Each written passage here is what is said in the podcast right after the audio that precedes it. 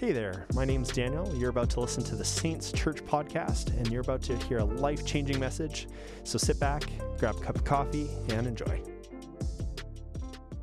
All right, well, welcome to church this week. So good to be with you. If you have your Bibles, get them out. Go to Luke chapter 15. We're going to reference a story here, starting in verse 11.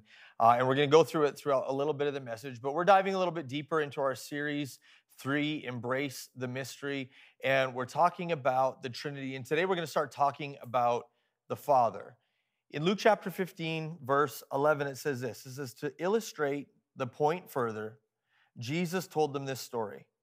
A man had two sons. And I'm going to stop right there. You know, when we study this idea of the Trinity, one of the things that Jesus does is he brings us into a narrative, he brings us into a story about a man and his two sons. And, and if you read this story in Luke 15, verse 11 through 31, you're going to read the story of what we mostly know as the prodigal son. But actually, when we look at this story today, I want us to see the perspective of a father, the story about a man who had two sons, because the heart of God, the father heart of God, is reflected so deeply in this story. And as we study the idea of Trinity, we, we look at the fact of God as Father as one part of these three persons, you know, the Father, the Son, the Holy Spirit. And, and, the Father relationship to us can be important for a lot of reasons. It can be a sign of authority, a sign of dependency, a sign of uh, so many different things throughout Scripture. But what I want us to do this morning is kind of dive into the nature and the character of the Father because it's going to help us understand and relate a little bit better to who He is as our Father. In Colossians chapter 3, um, verse, uh, sorry, Colossians chapter 1, verse 3 and verse 12, you know, the writer is saying this We pray always for you, and we give thanks to God, the Father of our Lord Jesus Christ. And then verse 12 says, Always thanking the Father who has enabled you to share in the inheritance that belongs to his people that live in the light.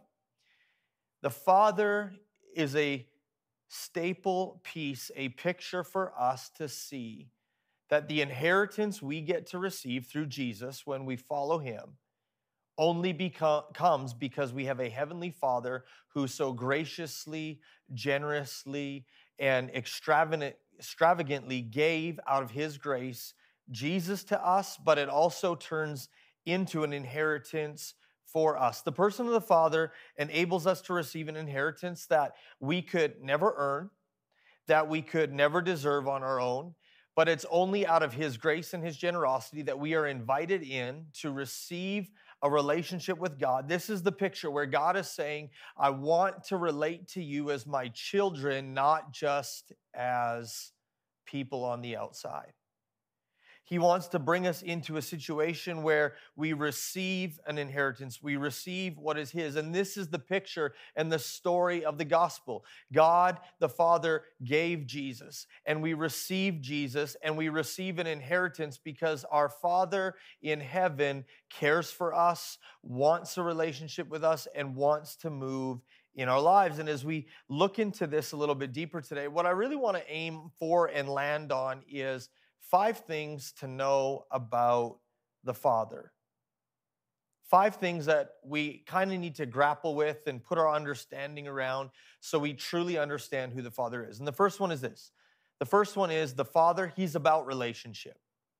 He's about relationship. If you go to Genesis, the very beginning of Scripture, Genesis chapter 1, we, we find this verse in verse 26. God said, Let us make human beings in our image to be like us.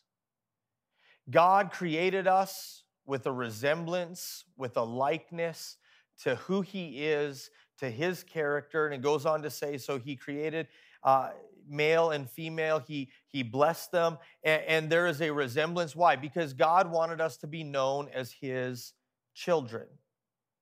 He made us in His image, and He made us relational beings. Now, whether you're an introvert or an extrovert, the, the truth remains that in humanity, we all need relationship. We all need each other. We cannot do anything and everything on our own. And you might try, and it might be very difficult, but the relational aspect of our need as human beings is very prevalent and very real. And God, making us in his image, demonstrated to us that he created humanity for relationship with him. In Genesis, it talks about him walking with them in the garden. It talks about God meeting with them in the cool of the day uh, as they had normally done. When Adam and Eve sinned, when he came looking for them, it, it gives us the picture and the painting that God was doing this regularly, consistently with them because he had a relationship with them. And this is what he wants them. But he also shows us that though he's a God of relationship, in this aspect of being a relational God, that he gives us a choice. Now, the interesting thing about relationships, the interesting thing about love, the interesting thing about reciprocation of emotion and, and how we treat one another in relationships actually comes out of our own free will and our own choice.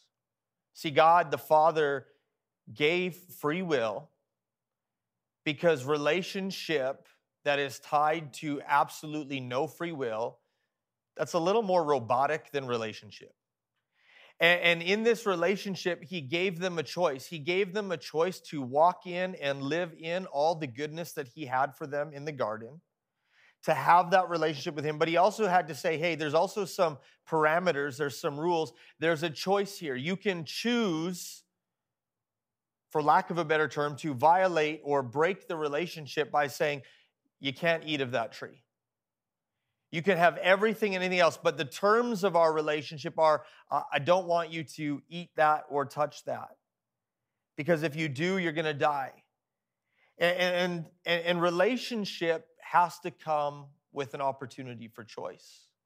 Strong relationships come with real emotions, real feelings, real uh, conversations that have the ability to build up or tear down. And, and in our earthly relationships, we understand this in our relationships with people, in our marriages, that there is room for hurt, there is room for things to go sideways or wrong when we don't care for them. And God, being a relational being, gave you and me a choice of whether or not we would receive His grace, His goodness, His love, and He doesn't force us into it. And for some of you, when you think of God being a relational God, the struggle for you is in your human experience, there has been a lot of hurt, there's been a lot of pain, and there has been a skewed version of the word father because someone in your life who was called father. And I want to encourage you that God is not a man, he does not lie that you need to learn to lean into him and say, God, I need to know what you are like as a father. Because very often, one of the hardest hurdles for people to get over is this idea of God as their father because they had a very rough relationship or no relationship with an earthly father. So they don't have a context or a place to put it. But God is about relationship. So, first thing to know, the Father, He's about relationship. The second thing to know about the Father is that He is about righteousness righteousness. Can I just say this? There is right and wrong, there is truth, there is consequence, and there is things that are absolute in the universe because God, who created it, this is a part of his character and a part of his nature. And because he is holy, because he is all knowing, he's all powerful, because of who he is, he is a God of righteousness and a God of justice and it comes out of who he is. See, but righteousness actually, if we look at righteousness in its proper context, can lead to more healthy and better relationship. See, righteousness is in place to preserve relationship, to make them better, to help them grow. In, in, Romans chapter 14, verse 17, we see this in the New Testament that says, The kingdom of God's not just eating and drinking, but righteousness, peace, and joy. And the righteousness of God is actually meant to lead us to peace and lead us to joy. And sometimes we struggle to find peace and joy in our lives because we want to live in areas of unrighteousness. We want to live in ways where uh, we don't walk fully in what God calls us to. And when there's that friction, when there's that separation because of unrighteousness, we don't experience the peace, the joy, and the grace that God fully intends for our life. But because He's a God of righteousness, yes, there's justice, there's truth, there are things that make him angry, there are things that he won't stand for, but he also makes a way for us to come to him and to grow and to come under and to live in the righteousness that he has for us because of the grace of Jesus. The Father's about righteousness and and unrighteousness actually will separate us from the heart of the Father it'll actually draw a wedge or drive a wedge into the relationship we have with him. And in Luke chapter 15, I want to talk a little bit about this story. We have a man who had two sons. We have this father that has two sons. And the younger son says to him, He says, Why don't you divide our inheritance? I want what's mine now. And he takes what is his because the father gives it to him. He's gracious, he's generous. And he takes off, and it says that he, he basically blows it all in. The, the New Living Translation says wild living. Um, other translations say a little more uh, graphic things. And, and basically, he went and lived however he wanted, what felt right. He did it, what he wanted to do, no questions asked. He, he lived a life outside of his father's house that was all the things that he wanted to do. But I, I want us to understand something here. The father was gracious. The father loved him. The father gave him his inheritance. But the father also didn't allow him to live that way in his house. There was something in this young man that knew if I'm going to live this way, it's not acceptable to my father, so I have to go away to do it. And that's a pretty incredible picture in the scripture because you know, a lot of times we think God's always angry at us. He just doesn't want us to do a whole bunch of things. That's why He has rules. No, those things actually preserve relationship and hold us close. But when we start to separate ourselves and go into all the things that we can chase after, that unrighteousness will separate us or we'll feel like why do i why do i feel far from god what's going on here and and the interesting thing is, is when the son comes to the end of himself, he says this in Luke chapter 15, verse 11 to 31. I'll go home to my father and say, Father, I've sinned against heaven and you, and I'm no longer worthy of being called your son. So please take me in as a hired servant. He knew that in the place of a servant in his father's house, the relationship, the life, the fulfillment was that much better even in a in, a contractual relationship not even the the father son relationship he knew it would be better than what he was doing. And the righteousness of god actually can solidify our relationship with him. Doesn't save us doesn't make us better people but he calls us to righteousness so we have good relationship both with him and with others because he's a god of righteousness the next thing that I want us to know about the Father is this that the Father is more concerned with restoration than he is with anger and rage. Now, a lot of people look at uh, the justice of God, and, and then this is what they'll say well, but if he's a righteous God, he just wants to be angry. He just wants to send people to hell. He just wants to crush them because of their sin. And, and if you stop short of what the grace of God and the heart of the Father truly is, yes, that's how you'll see God. That's why I believe this philosopher, atheist, Richard Dawkins, wrote a book called The God Delusion, does not believe what I believe. I'll preface that there. He said this The God of the Old Testament is arguably the most unpleasant character in all of fiction. Jealous and proud of it, a petty, unjust, unforgiving control freak, a capriciously malevolent bully. And when you view God only in the lens of justice and righteousness and he's out to get you, people can draw these conclusions. But what I want us to understand is that the scriptures tell us that God's character is he is full of grace and truth. He can be completely righteous and just and completely full of grace and make a way for us and our shortcomings all in the same time.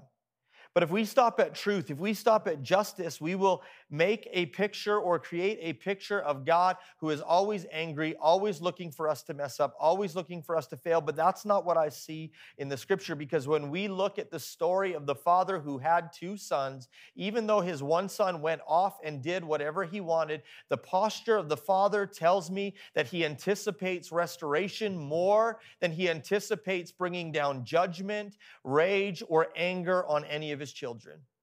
He was waiting, the scriptures say. He stood at the end of the road. He was waiting for him while the son was a ways off. He saw his father waiting. And when we see the posture of our father waiting for us to come back, not condoning the things that we do in our own, on our, uh, in our lifestyles that are contrary from his justice, from his righteousness, but always waiting, wishing, hoping, believing that we will come back to him seeking restoration. That shows me the heart of the Father is about grace and restoration. In Luke chapter 15, verse 20 to 22, it says, So he returned home to his father, and while he was still a long way off, his father saw him coming, filled with love and compassion. He ran to his son.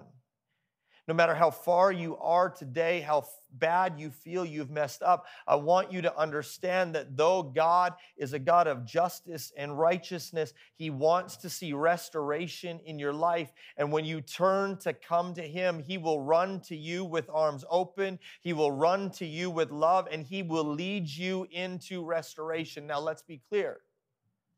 Restoration sometimes means adjustment and correction and His leading through all of the tough stuff we need to go through. But He will lead you in love and with open arms because He wants to welcome you home. And He doesn't even let the son finish his speech. The son has this speech of, Father, I've sinned against you, I've sinned against heaven, all these things. And he, and he just hugs him. And he, and he kind of ignores him and he tells his servants, He's come home. I want to restore him. Start doing what it takes to restore him, to bring him back to the place that he knows where he stands, he knows that he's loved, and that I am for him. God is waiting at the end of the road for you, for me, not with anger, but with open arms. He's always the one who makes the first move.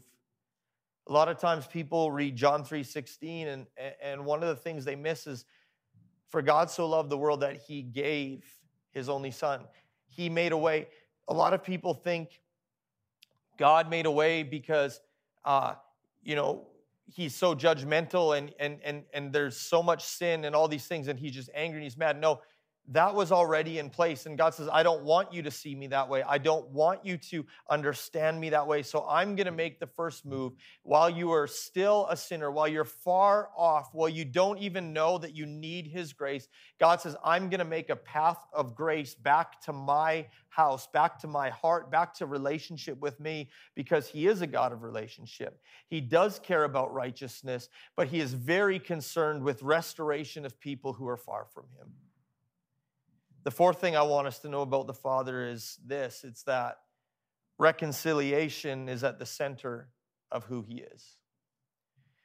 See, we can talk about restoration, and a lot of times our mind and reconciliation, it goes to restoring us to God.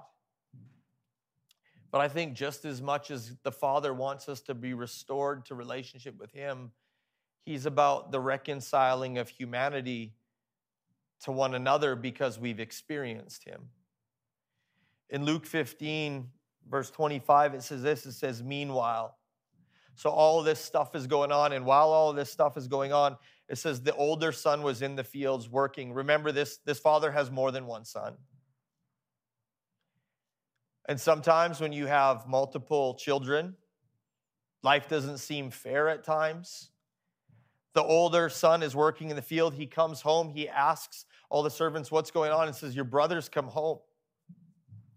Your, your, your dad's throwing a party because he wants to restore your brother. It's an exciting day. And I think, just like the older brother, for a lot of us, this is hard in our humanity because sometimes God's restoration causes us to struggle in our own hearts if we're being completely honest. I think sometimes we say on the inside, well, I've been a good boy. I've been a good girl. I've, I've followed all the rules. I've tried to do what's best. And God, where's my party? God, I, I don't understand what's happening. I can't, God, if you knew what they've done and where they've been, and, and the truth is, is the Father knows. He's not oblivious, but his heart is about restoration and reconciliation. And not only did he have to recon, reconcile and restore a lost son, he had to work on the heart of a son who was close that didn't understand his grace and his goodness for reconciliation. And it says this in verse 28 it says, The older brother was angry, wouldn't go in. So his father came and begged him, but he replied, All these years I've slaved for you and never once refused to do a single thing that you told me to do. And all that time, you've never even given me one young goat to feast with my friends. Yet, when this son of yours, he can't even say, my brother. This son of yours comes back after squandering your money on prostitutes. You celebrate by killing the fattened calf. And his father said to him, Look, dear son, you've always stayed by me, and everything I have is yours. And I've really felt in my heart to lean into reminding us that just because we have a father that loves lost people doesn't mean it has to take anything away from our relationship with him. And oftentimes, when we feel that way, there are other heart issues that we need to lay down and say, God, I don't know why I feel this way. I don't know why it's difficult for me when I see this happen and that happen because we can be present and we can be around, but sometimes we can still have this disconnect. And sometimes we need to reconcile in our own heart some of the issues we're dealing with with our Heavenly Father. Because He also wants us to be able to reconcile to our brothers and sisters. See, God not only wants us to reconcile to Himself, but to each other, and which leads me to this question Is the grace that you've experienced and I've experienced big enough for us to show grace to others? That's the real question is the grace of God in your life and my life big enough, extravagant enough, overwhelming enough that when other people need grace, we're the first ones to offer it. To get beside them and to say, God's here for you, and so am I.